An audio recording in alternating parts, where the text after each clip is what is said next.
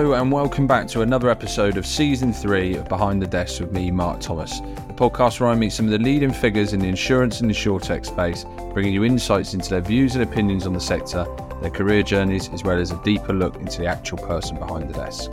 Today, I bring you episode six of season three and another brilliant guest in Paul Brotzel, who has recently left his role as CIO at Aon in the UK. Paul has a huge amount of technology leadership experience, having led technology functions for over 20 years now. He's spent the last nine years or so working for Aon in CIO positions in various areas of their business. Prior to that, he spent time at Allianz as well as a few others. It was really great to chat to Paul about his evolution into the CIO role and how he's seen the position and the insurance industry evolve in his time working in the sector over, over the last 20 years or so. Paul's now looking forward to his next role and uh, looking for a technology leadership position and had some great insights in how he sees the industry changing over the coming years, as well as the role of the CIO within that, uh, and a heap of advice for those budding CIOs listening to the podcast. So, without further delay, let's get behind the desk with Paul Brotzel. Paul, welcome to the podcast. How are you doing? Very well, very well. How are you? Yeah, I'm really good, thanks. Really good. Well, look, thank you very much, firstly, for making some time to uh, to have a chat to us. Could you tell uh, all the listeners who you are and uh, where you've been recently, and uh, and and what you're all about? Yeah. Uh, so um, basically, being in the insurance and uh, broking world for let's say over 30, 30 years. I won't go into too much detail of how many more than that. I predominantly would class myself as both IT and the business side. I actually started out in underwriting. I'll talk a bit more about that later but I've spent literally all these years trying to work out how technology can support insurance broking, how it can drive um, growth, operational efficiencies. More recently, I was working for Aon for nine years uh, in the broking space globally, where I was running more recently the platform strategy and direction for the organization, which was trying to bring consistency to a very you know global inconsistent market. Great, great. So uh, I, I, always like to, to kind of go right back to the start, and, and obviously we uh, we we won't go through a fine tooth comb, but um, but thirty years odd years ago, what how did you how did you first get into technology, or did you come from the business side? I know you mentioned obviously kind of business and technology. Did you start as a techie yourself, or like what what was the what were the beginnings? What did that look like? No, I was I was dead against going into technology, and I started out on the accounting side of doing statement reconciliation, then into underwriting. And those of you who are listening in who will uh, remember the old technology Lotus One Two Three, which was uh, the the IBM version, if you like, a Lotus version of, of Excel. Uh, I started uh, building spreadsheets to uh, enable better rating and quicker rating for the underwriters of course, they, they then picked me up, uh, carried me to the IT department, and told me never to come back again because it was basically making them look uh, as if we can do everything via spreadsheet. So I, I, literally got accidentally into technology just because I was looking for more simpler and quicker ways of doing what I was doing at the time, which was underwriting. So obviously that's where you start. So what was the what did the first few jobs look like? What what what what would they what did they entail? And uh, and and did it kind of ever evolve to you being a kind of a, a heavy techie, or was it always with that very much that business lens? My, my very first job was I started writing code on a SAS mainframe, which can only be described as infuriating. I mean, you could run a program for two or three days and then find out that in line one you missed a semicolon, and the whole program was was a waste of time. And realistically, I've, I've, done so many different types of roles, which has really helped me through my career, whether it was from programming, tech support, I was a, an AS400 administrator, Lotus Notes administrator, developer in Domino. And I think that, um, honestly, that my want to do things and want to change things and understand things just led me to doing more and more of those different types of areas. Some would say I probably wasn't very good at any of them, which is why they ended up pushing me up and into different roles all the time and eventually into management. But I've always loved the technology, but I've always much more un- loved how you relate that to what your organization does. So I've always spent a lot of time understanding what the organization and what companies I've worked for operate in and how they do things. I truly believe there is a balance. You need to have both of those. Otherwise, you end up using technology for technology's sake. Yeah, yeah, to- totally agree. And and I mean, so the, the, the evolution then from those types of roles into the, the, the, first kind of leadership role what what did that look like what was it who was the person the, the, the firm that gave you the the first kind of opportunity and what and what was the position I was working for a company called St. Paul's, which is now part of the Travelers Group. And when I joined there, I think we had something like 35 people and one office up in, in 80 Street in London. And part of my job was to really to support their growth on the technology side. And as we grew, my role grew more and more into going out to various different countries and looking at how we set up both from offices through to training the people. And ultimately, with that grew more responsibility, more management, more ownership. I think the real time I sort of became what I would class as a true leader, though, was I was asked to move to Sydney, Australia. So I moved out there for three years to help build out their Asia Pac uh, arena. And one of the things that that sort of teaches you to remember all the people that you sort of reliance on and the people around you are basically the other side of the world and the other side of time zones. So a lot of it suddenly becomes your decision making. You you have to be the person that has to answer the problems and challenges rather than looking around you for rather help with things. I think that that was a really big eye opener for me, but also quite, quite tough to sort of be thrown into the sort of deep end of you know you're now in charge of these sort of things from a technology point of view the end of the day, you know, it's it's one of those things that you sort of have to stand up and, and just just get on with it. And uh, very very lucky to be in that position and working for a company that was really good around looking at how they can improve the people and the skills in the team. So that you mean how how long did you spend at Travelers out in the in the in Australia, and then and did that did that kind of quickly evolve into to kind of because I know you've been working in kind of head of technology, CIO type roles for, for, for quite a while. Um, did did you reach did you reach that kind of CIO level there, or did you have to move on in order to get to that point? So I was out there for uh, just short three years, building out thing. and uh, the reason I returned was because Travelers were buying St Paul's, and they were changing the geographical footprint of where they wanted to be, and one of those wasn't wasn't out in APAC. I had the title of CIO. I wouldn't have said I was a CIO at that point, and I think that one of the things I'm probably a little bit um, direct about is I think there's a lot of people, a lot of roles that call themselves CIOs out there. CIO really isn't just running IT, which is what I was doing. Um, I think CIO, when I left there and joined Allianz and became the chief technology officer, to really focus more on services, infrastructure, all those sort of areas. I think a lot of that was where I really started becoming a sort of C level tech executive. And I really differentiate those being around defining the strategy, direction, and why, and how that links to the business. I think far too many people believe that the C and the CIO level really is around just just maintaining technology and maintaining and really just following trends. It really isn't. It's how do you link that to the business areas? So when you're sitting in those senior management meetings, you're not talking around technology only. You're talking about how it relates to what is important to the business and the strategy of the business. So no, I, I had the title back then, but I would say really, uh, I think I think the C level sort of model was when I joined Allianz. Yeah, and you spent you spent quite a long time at uh, Allianz, if I if uh, if I remember rightly from the, the, the research over before, was it kind of five or six years or so? And it was was that a kind of a, a, a kind of quick evolution up into to kind of big, obviously big organisation. I think if I remember from previous conversations we've had, you spent some time in Germany as well. What what did what did that look like, and, and, and what kind of was was that kind of then taking you on that that that that kind of journey to being what you classed as in that definition you just said as a kind of fully fledged CIO at that point?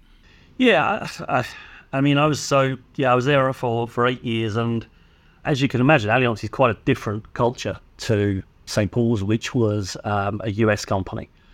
I think the real sort of eye-opening side was, you know, I joined Allianz with a view to merging the aviation and marine business, which were really business areas in their own right, not necessarily um, working the same way, operating the same way, but really joining them and working out how do we bring those organizations together and how do we bring the technology to support both those organizations a little bit further on, we then brought in the the um, property side of the business, so bringing that together.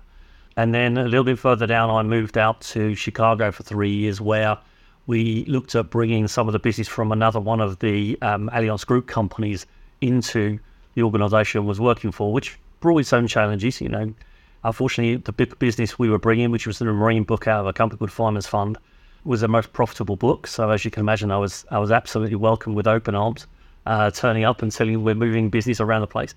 But I think what was really key to to all of that was the people I was dealing with way more were the business rather than technology. No, no, I don't love talking to the technology guys uh, before before I start getting messages in. I do, but ultimately, I would say that seventy percent of my time was being spent working with the business, talking to the business around how do we support what they're trying to do and how do we support where they're going, rather than you know a sort of technology driven by technology type model of talking around cloud and APIs and everything else that's been talked about today. Do, do, you want on that? Do you think that's uh, um, because I, I, think it's an interesting point, and obviously in, in the line of work that I'm in, I, I speak to all different flavors of CIOs, CTOs, and, and, and various other kind of names for the same types of position. Do, do you think that is a, a problem in the industry sector, uh, in the insurance sector, um, with regards to people being too aligned to technology and not aligned enough to to the business? Is that something you've seen in the industry that is is a problem or or, or not? Uh, hugely, I think it's one of the biggest um, challenges we have within um, technologies in the financial services sector. We've got far too many technology people sitting in a room talking to technology people, and I don't necessarily think it's any one individual's fault or any any people, but one of the things I put in when I was at Allianz was was when we brought people on board the first year, the only training they could get was in the business areas. In fact, a couple of the, the, the guys that worked for me went on to get CII exams and the Insurance Institute exams, so they understood when we were talking to our business colleagues around what are we actually talking about, what are they actually talking about. Because insurance is not much different to IT. We all have our own acronyms and anagrams for everything else I think. And they do the same. So I really do feel that to get on and, and to really make a difference, the more you can understand the business you work for, honestly, I, I truly believe that the, the more successful you'll be. Yeah, it's, it's an interesting point, isn't it? Because it's it comes back to that whole kind of um, premise of of taking uh, people joining the industry from outside, and there being kind of lo- a, lot of barriers to that, even even now, but but certainly historically uh, uh around people being able to enter the sector without industry experience. So do you do you think that's that's important, or, or do you think it's it's just a case of having the willingness in, in, in when you're moving up into more senior roles to be able to one talk to the business and, and making the effort to understand how the business works?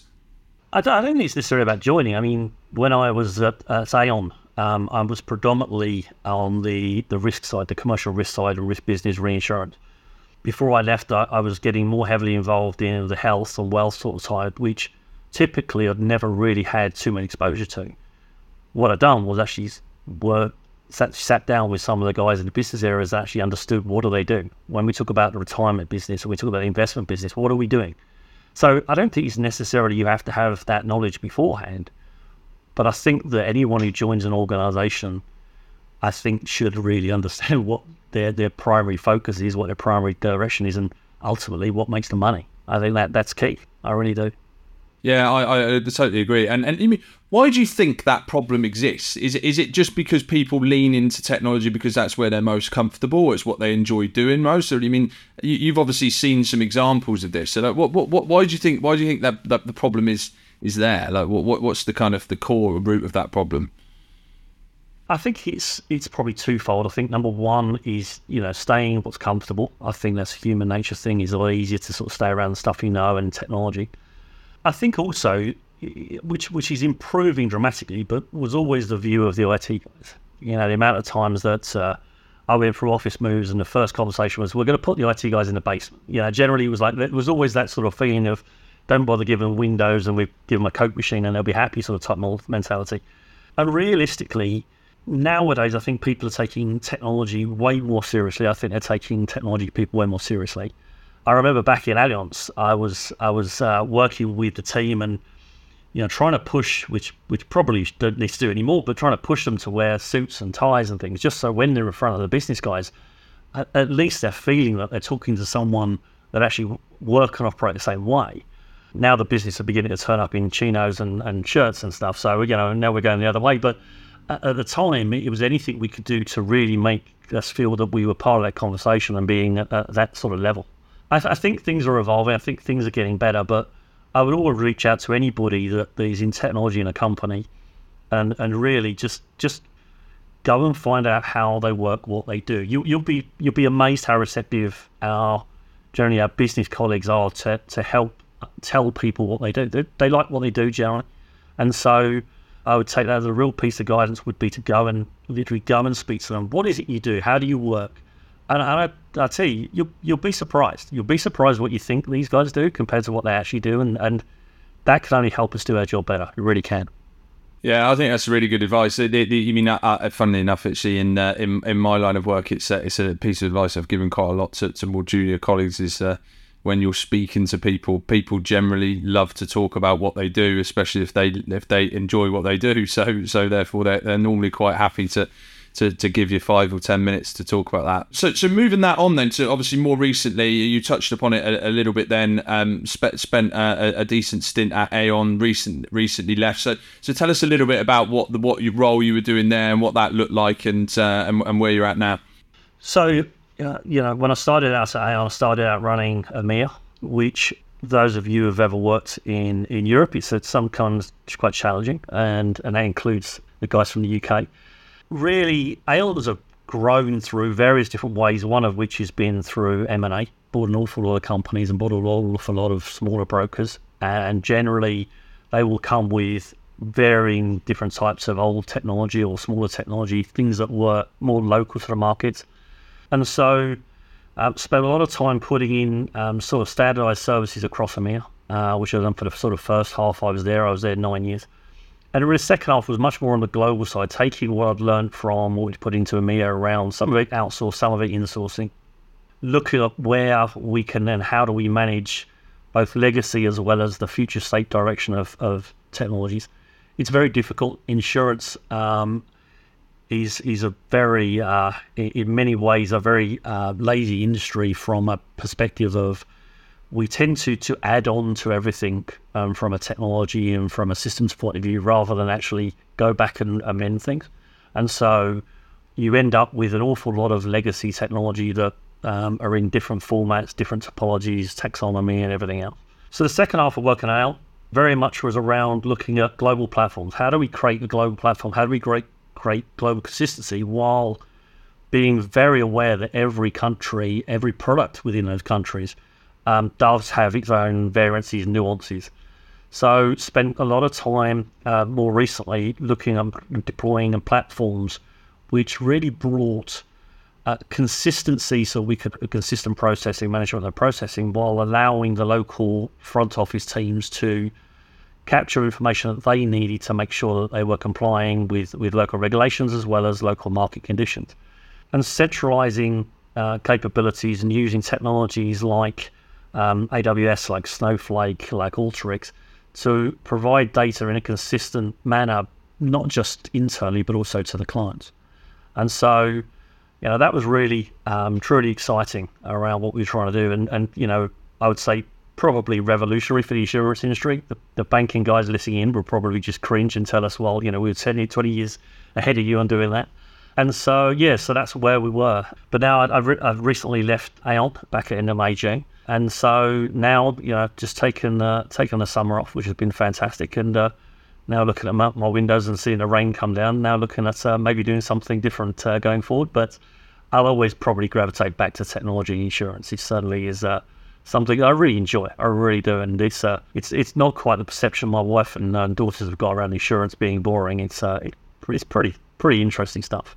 Yeah, it's it's uh, it's an interesting topic. Is it? I was um, fun enough. I was watching one of the um, I remember the guy's name now. He does the uh, the money advice show on ITV. It was on. My wife was watching it last night, and they had and they, they were really hammering this guy from the the British, I think it's British Institute of Insurers about car insurance and um, prices and increases and all that kind of stuff that's going on at the moment. And uh, in fairness to the guy, he gave some really, really good answers, but the the, the guy really didn't want to, didn't really want to. Um, didn't want to listen to him really just wanted to kind of hammer him and and and it, it actually made me think like that the industry gets a gets such a bad rep and, and I've spoken about it so many times to people on this podcast because a fairly common reason for why people I like the sector is is because of the good it does. But it, it really does have this kind of bad reputation, and the more I've worked in it, the more I've kind of become accustomed, like I've been aware of the fact that it does have such a bad reputation. What, what, what while we're on that, what, what, what's your view on that? You spent thirty years in the sector. What, what, what do you, what do you think the problem is around that? And, and, and, and, and have you got any thoughts around how, how it gets uh, solved? Yeah, you're absolutely right. I mean, the reputation. I think there's there's there's always the belief that insurance companies are there to try and avoid paying claims. That's really not the case. I mean, yes, of course, there are the odd insurer out there. Let's let's be honest.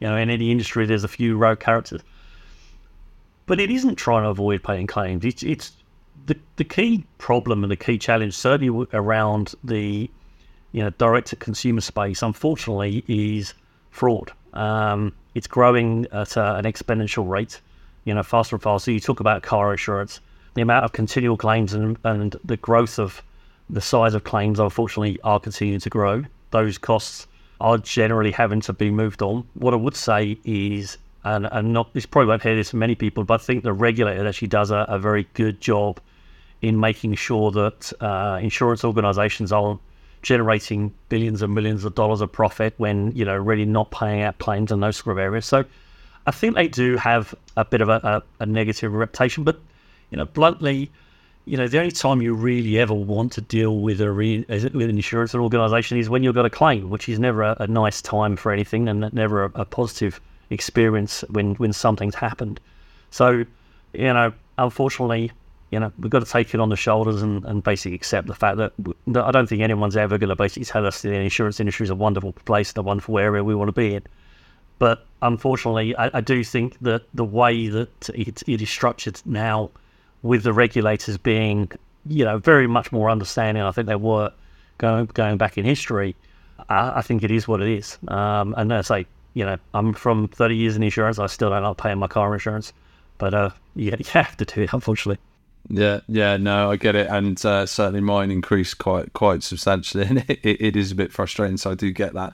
While we're kind of on that around the kind of challenges the insurance um, uh, and the kind of insurtech, wider insurtech sector have, what what what's your view on the kind of the big kind of hairy challenges the industry have now? I guess you've had some time to to take take a break from from and be at, be outside of it after a long time from looking at it from the inside. What what what's your what's your view on the on, on kind of where the sector's going, challenges it's facing, how it overcomes them, etc. Yeah, I, think one of the biggest challenges the industry's got is is the past. You know, I mentioned before we haven't really put um, as much effort into looking at the quality of our information, quality of our data that we really have to now. I've always sort of looked at the way that we do data analytics across insurance. It, it always has that sort of more of a feel of it's directionally correct rather than absolutely accurate. From the further you go back, the less accurate the data has necessarily been um, through our industry. So I think one of the challenges is we have such an opportunity in, in the insurance and broking space to improve and change the way we operate, looking at a much more on demand type insurance, much more reactive to weather events and, and catastrophes and what's going on.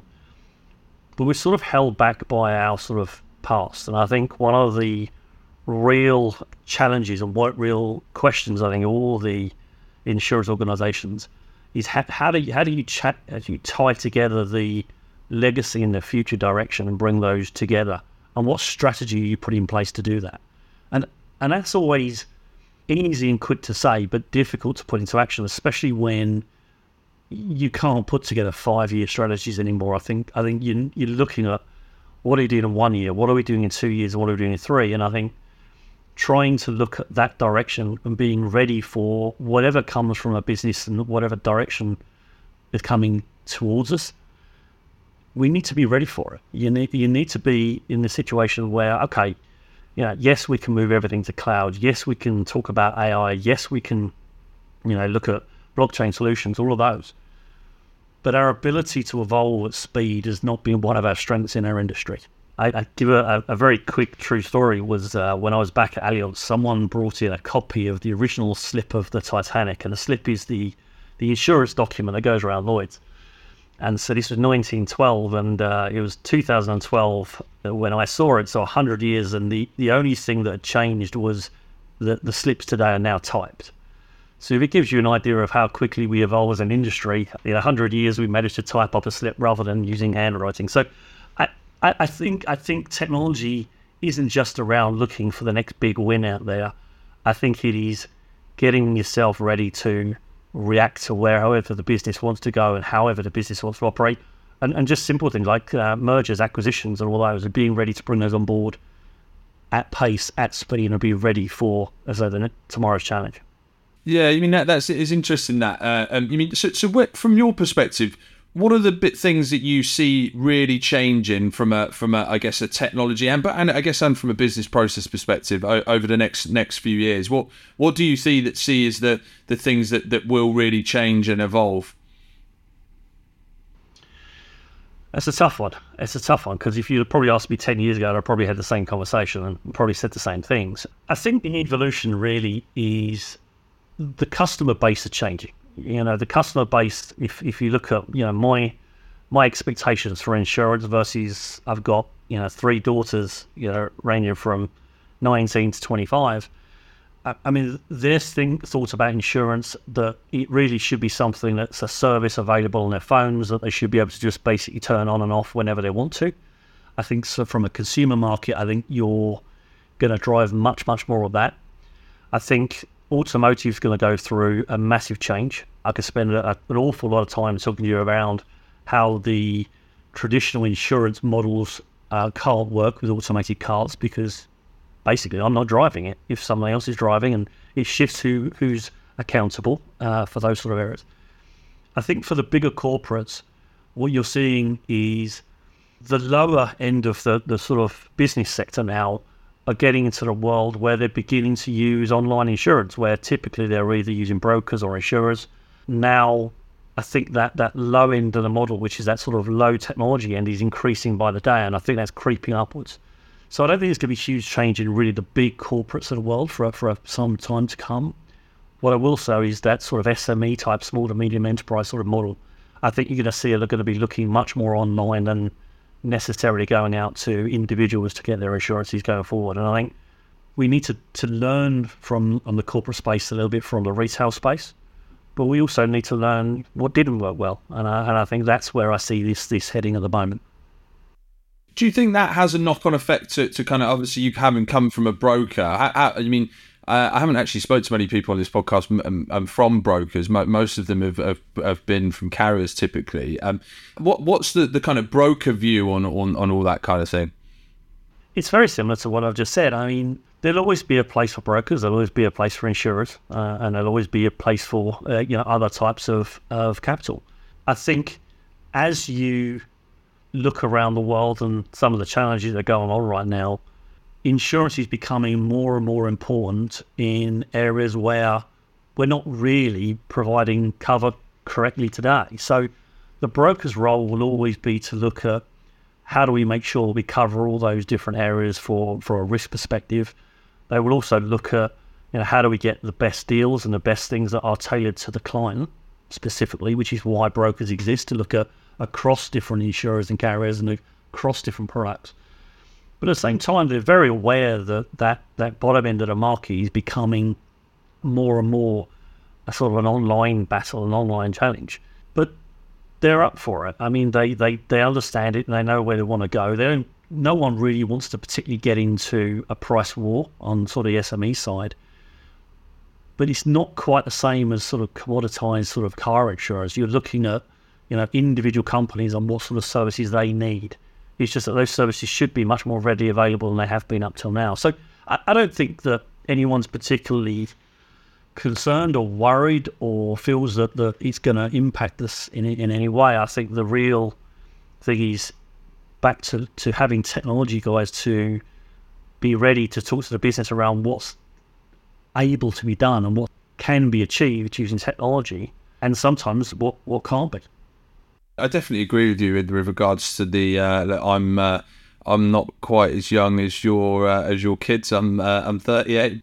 I, I, I totally get it with regards to kind of the, the technology aspect of, of personal lines con- insurance ne- needs to improve because the, the, the, the one size fits. So certainly when I'm going to buy house insurance and stuff like that, the kind of trying to get a policy to fit around what you've got rather than the other way, it, it, it just seems to seems to not really make much sense anymore. Like there has to be a way of, of kind of bespoke in that through technology in a in a in a much more kind of cleaner fashion. Um, whether that kind of spans up into more commercial insurance, I, I, I, I, don't know how that necessarily works, but I'm sure there's people working on it. Um, on that tech front, um, the, the, obviously there's a, there's a kind of big push on insurtech at the moment, at various levels of success in that space. What, what, where do you think that the industry is at from a, a, kind of a technology perspective? Is it is it still as far behind as is what is kind of the certainly the perception, or do you think we've made some some good inroads over over recent years. What, what what's your kind of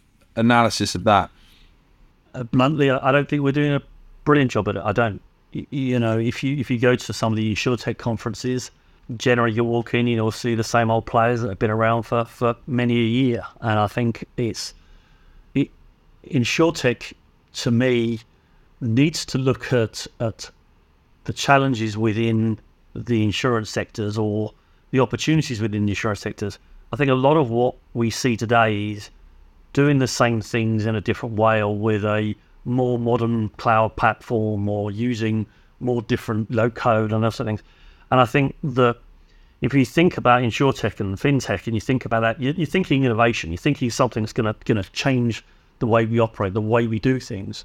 And I don't see that. I don't see. I, see pockets. Don't get me wrong. I know. You know, apologies. Some have come to. I certainly see pockets. And certainly I see some areas out there that are looking at being more innovative and around how they should do things. But as a general industry right now, most of the conversations that, that I've sort of had throughout my career have been around different flavors of sort of policy systems or accounting systems. Or I think the latest one across insurance is now you know workbenches I was building workbenches back in the early days of Allianz, and and so they, have all been around. And what we're trying to do, I, I think we need to look at how do we look at changing the way to start really embedding things like analytics and, and potentially AI within the process, within the way we are actually uh, either underwriting or broking or placing risk.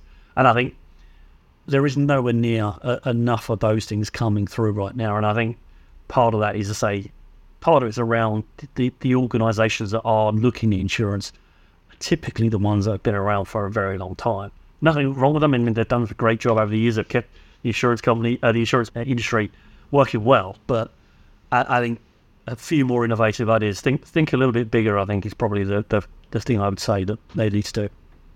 Yeah, you mean what? Because because obviously, if you look across other sectors, and I'm certainly no expert, but you, would like to think that you mean certainly just to the naked eye and, and the untrained eye that, that there seems to be lots of uh, advances in other sectors that are completely outside of the box to what they, they, they were previously, from from kind of retail to the way we, we, we buy most things, whether it be in a kind of physical shop. I was in an Amazon shop the other day. You don't have to you have to go to a checkout. You just kind of pick up your stuff and walk out. Like, do you I mean it's it's evolved quite quite substantially into to what traditionally it was 20 years ago. The insurance sector doesn't really seem to have necessarily done that because of the reasons you've just said. Do, do you think there's too high a barrier to entry for for insurtechs to or, or, people with new thinking to, to get into that because of all these old players that have all been kind of got the market wrapped up. It's quite big projects to kind of change this stuff. Or, or, or do you think there's just not an appetite to, to, to do it? That the right people just aren't thinking about it? I do think there's a little bit of a barrier entry. I think, and I'm going to be a little bit harsh, but I think in the insurance industry, we we hang around the same old companies, whether they're sort of um, consulting companies or insurance providers around the place a little bit. And I think you know, and, and I'll, I'll put my hand up a little bit to that as well. What I would say though is, and it sort of circles back to what we were talking about earlier on. I sort of have this sort of saying that, that you know, I describe the west coast of America as a bit like a whole load of solutions looking for a problem. And I, and I think there's a lot of technologies coming which are great on paper, but without really understanding the complexity of insurance business, and insurance is complex. It is complex. Without really understanding that, all of these solutions look good and they feel good and they're all they're all marvelous, but to put them into practice and to put them in practice into organizations that have a very heavy legacy world around them, um, have technologies which it needs to connect to, which I, I love these conversations. And we'll just, you know, create APIs, you know, putting APIs in for a 30 year old mainframe system that really, you know, it just it just doesn't work that way. It's not quite as simple as what people's mentality is. And so I think that better understanding of the problems, the the, the direction, and so all those sort of areas. So these tech companies, they really need to bring some real insurance professionals into their organization to challenge them on it before they turn up. And and that's again, I've had I've had multiple organizations I spoke to around great ideas, and there's nothing wrong with the idea per se, but it's the reality of how you would implement it really holds us back in so many ways.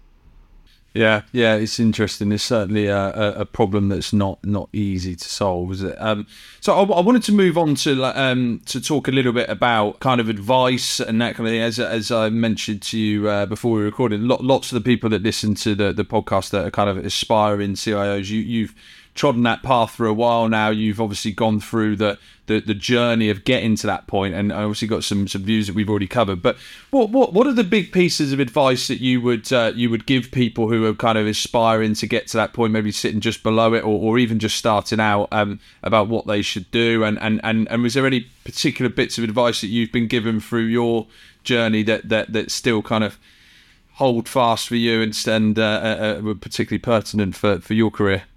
I, think the first piece of advice I was given when I joined Aon was from, from one of our uh, real senior uh, colleagues who said, uh, for the first six months, you're part of the solution, and after that, you're just another part of the problem, which I, I thought was an interesting piece of advice that I was given. But, but more seriously, I've tended to, to you know, listen to a lot of people, and I think I think listening is one of those big things. Okay, you know, we we tend to think we know the solution from a technology point of view. We mentioned it earlier on. Technology and I'm going to be a little bit harsh. Technology isn't always the answer. Okay, sometimes you know some of the simplest things. Um, big migrations are always one of the things everyone gravitates. Well, we need to do some sort of technology migration. Actually, I've done some very very successful migrations by just getting a bunch of people to rekey stuff. I mean, there, there's some areas. So, so one of the pieces of advice I would give was would always be make sure that you use the right technology for the right things. Okay, and then don't try and use the technology for stuff it's not built to do. Um, simple things like you know, so again, some of the you, you people on on on the listening in would you know remember things like Lotus Notes, Lotus Domino. I mean, the perception of what that was and what it was used for were two different things, and and, and ultimately the key to that is to know when not to use it for certain things. And and so I would always say whatever technology you look at, make sure you use the right one there's always this this battle in, in technology around, you know, do you limit the technologies and stick to those? I don't believe in that. I believe you should use the right technology. You just need to use less technology overall. You don't need to have a technology solution for absolutely everything. Um, and I think we're going down that path a little bit too much. And I think the other thing which I would always say to absolutely any manager across the board, whether it's dealing with technology, dealing with a business, dealing with these solutions, always look for the simplest solution. It may not be the simplest thing you put in, but start simple, start working through. If you think about methodologies like lean, all it is is around simplifying things. How do you take things simpler? And I think we, in insurance especially, we like to confuse and complicate things. We like taking something simple and making it as complex as we can in many ways think about the simplest solution of things. And you know, I, I always love one of my, my favorite things I ever heard was was with the uh, when the US designed the pen that works in space and at zero gravity and cost a million dollars. And the, the, the Russians were asked about it, and they turned around and said, "Yeah, we just use pencils." You know that that to me is is the epitome of whether you use technology, a million dollars of technology, or you just use a pencil. Okay, so I, I will always say, keep it simple and always remember, the simplest solutions are easier to explain. They're simpler to get people buying because because unfortunately at our level, um, and I'm talking sort of management levels throughout whatever level they are, a large part of our job is making sure that people understand what we're doing and buying into what we do. You know, that that is critical to continue not just to drive change, but to continue to get that buying to do more of it. So keep it simple, keep it easy, Um, we know it isn't always the case; it can be, but but just think through the simplest ideas at first. Okay. Yeah, starting with simplicity is uh, is a great piece of advice. I think someone actually gave me that advice uh, uh, a, a, while back, and uh, yeah, I, have always thought it uh, from an outsider really into the insurance space. It's it always kind of I've always been amazed at how complex some of the some of the really simple things are. Like obviously, my line of work, recruitment, should be quite simple. Uh, it's made it's made very difficult by uh, by people uh, who, who want to overcomplicate it a lot of the time. But it's normally people that do that rather than uh, rather than kind of anything else, which is uh, a bit frustrating. But uh, but look, totally get that. So we're coming towards the, the kind of end of the of the podcast now. But the um, we'll, we'll finish with a, a, bit of a quick fire round just for a bit of fun. But uh, I always ask people the same couple of questions, which you'll you'll be aware of, Paul. So the first question is. Um, what is it you love about the uh, the? I'm going to say the insurance space because we've already spoke about the insurtech space. We know they've got to do a bit more on that front. But what is it you love about the insurance space? I just I love the fact that it is different every day. I mean, I've spent uh, you know I've mentioned on on this this conversation. I've I've lived in the US a couple of times, Australia. I've spent a lot of time in South America and Africa. I, I love the fact that it is a global business. It is a global let's call it phenomenon. I think probably people might say something different, something different, but I love it because it really is an industry there which is really trying to help people. It is really trying to protect people from from challenges, but at the same time, you know, it is something that that challenges me, you know, on a daily basis around both solutions, problems, and and really the world around us is as we all know, is is changing. We know that, and I think the insurance is something that is a an absolute key to make sure that you know we protect as many of us around the world as we possibly can, um, while at the same time means I can come and do a, a job every day that is is never boring interesting is slightly off topic there, but the, you you obviously done lots of stuff globally. The, that perception that we spoke about before of the, of insurance is is that is that kind of fairly commonplace uh, on a, on a global scale? Or is it is it does it differ from from place to place on, on kind of the, the, the, the overall perception of what insurance is and, and the negative connotations in the UK? I don't, I don't, I don't really, can't really comment too much on on the negative um, connotation. Certainly within, I would say Europe, of definitely US, would say. What I would say, one thing that does vary is the level of importance people put on it around the world. I think varies, and I think the you know, understanding that insurance and coverage and all those things are there to protect, you know, both both individuals and organisations I think does vary depending on where you go around the world, and I think that that that is something that you know evolves over time. But uh, as far as you know, I'd be surprised if we find many countries that say they love their car insurance. But uh, yeah, maybe maybe there'll be one or two of them out somewhere. Yeah, yeah, maybe. The next one is uh, what is the best thing about being be- behind your desk right now? Personally right now i mean you know i'm in one of those things i'm looking at what i want to do next um, whether it's sort of more on the advisory consulting going back into sort of big corporates looking at you know ideas uh, i'm looking at, solutions on my own around some of that innovation that i talked about. I'd be hypocritical if i just said no one else is doing it and, and didn't look at it myself. So to me it's it's an exciting opportunity and exciting times. Um, so I, I, I think one of the things I will say, and we've talked about before in this call, is there is, I truly believe, massive opportunity out there. I really do, massive opportunity to improve the insurance industry, improve the insurance uh, world, the, the, the, way we provide cover. It's just working out that direction of where we go and, and what we're trying to do. So I'm, you know, I'm loving, uh, I'm loving the opportunity to sort of sit back and have a look around and, and try and figure things out. And uh, yeah, so, so that's really what the world looks like for me at the moment. Yeah, yeah, it's quite a unique opportunity. A lot of time, people I speak to people about that kind of stuff all the time. You don't they don't tend to get a, a, a chunk of time where they can actually take a bit of time out and actually uh, think about what you uh, you want to do next and, and, and look at it from an outside perspective. It's uh, yeah, it's definitely uh, quite a rare opportunity. So uh, I, I, think that's uh, that's really good. Right, on to some quick fire questions. So, what is the one piece of technology you couldn't live without? by far my robot mower. cuts my grass when I'm sitting there working and somebody's cutting my grass for me. Best thing in the entire world by by far. That that is a brilliant one. To be honest, uh, that's so, so apt that you said that because I, I have got I moved house about three years ago and uh, uh, from a kind of inner city type house out to a village, and I've got quite a big garden now, and that I would split my lawn mowing and duties in in half. Fifty percent of the time when it's sunny and it's a kind of nice afternoon, I really enjoy it. But then the times where I haven't got time to do it and I ha- and have to do it, I absolutely hate it. So. Um, yeah, I might, I might, uh, I might kind of tap you up for what that's like. Doing it while you're uh, you're at work is would be a welcomed thing for my life, definitely.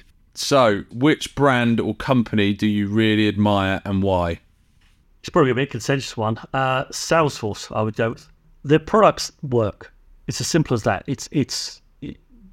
There are always sometimes there could be you know, challenging areas around you know how do how do we operate with them, work with them, but at the end of the day, their products and the and the things that they produce and the technology works really well.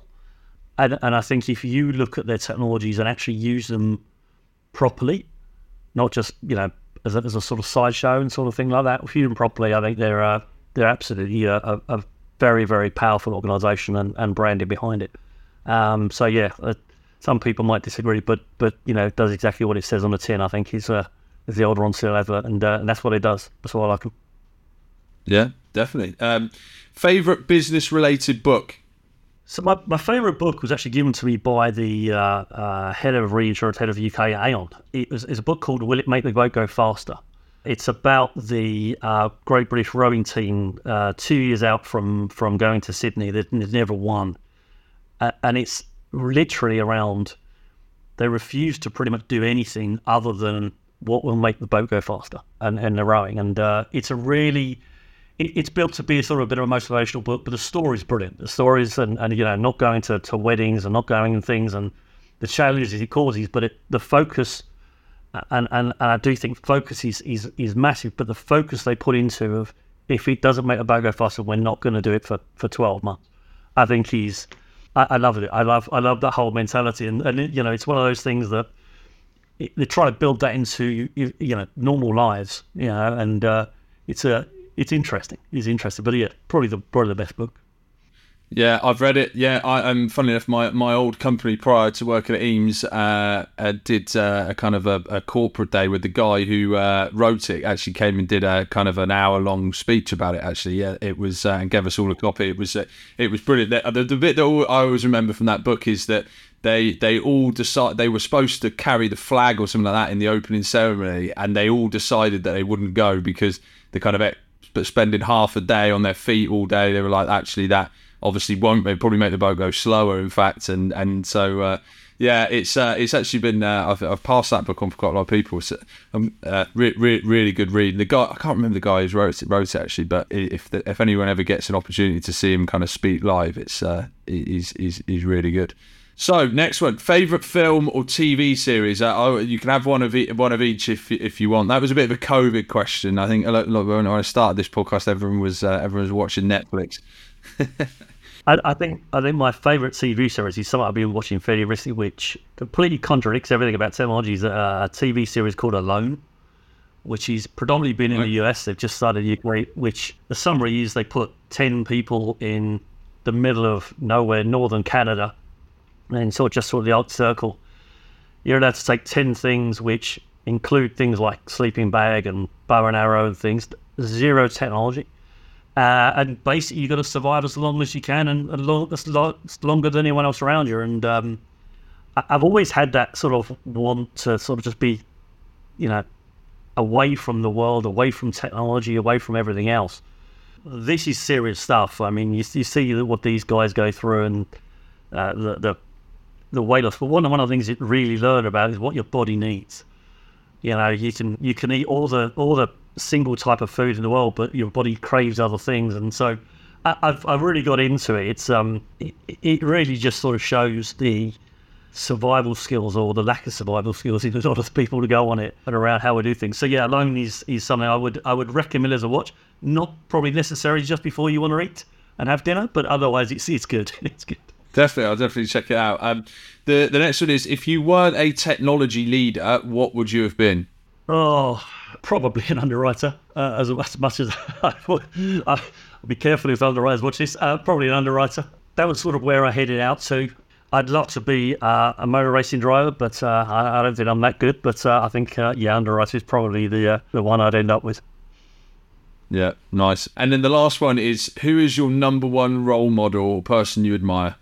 Oh, I, I, I think I'd, I'd, always sort of give her the same sort. Of, I think, uh, unfortunately, recently she passed away as the Queen. I don't think people fully appreciate how many hours and, and, and dedication over such a long period of time and you know, if it's anything like, you know, anyone like me, you know, when my wife says, "Oh, we've got to go out to a party this evening," and I'm tired, I'm like, "Ah, can we, you know, can we not go?" I mean, this this lady done this for her entire life, and then just got on with it and done things, and I think I think the respect for her to, to do that and and behave and, and be and be the person she was throughout that was uh, absolutely second to none. And so, you know, I'll always have. Uh, the utmost respect and, and the times I get to the point where I think, you know, I'm, you know, I've had enough a little bit. You just think, well, the Queen ne- never gave up once on that sort of thing. I'm absolutely unbelievable lady.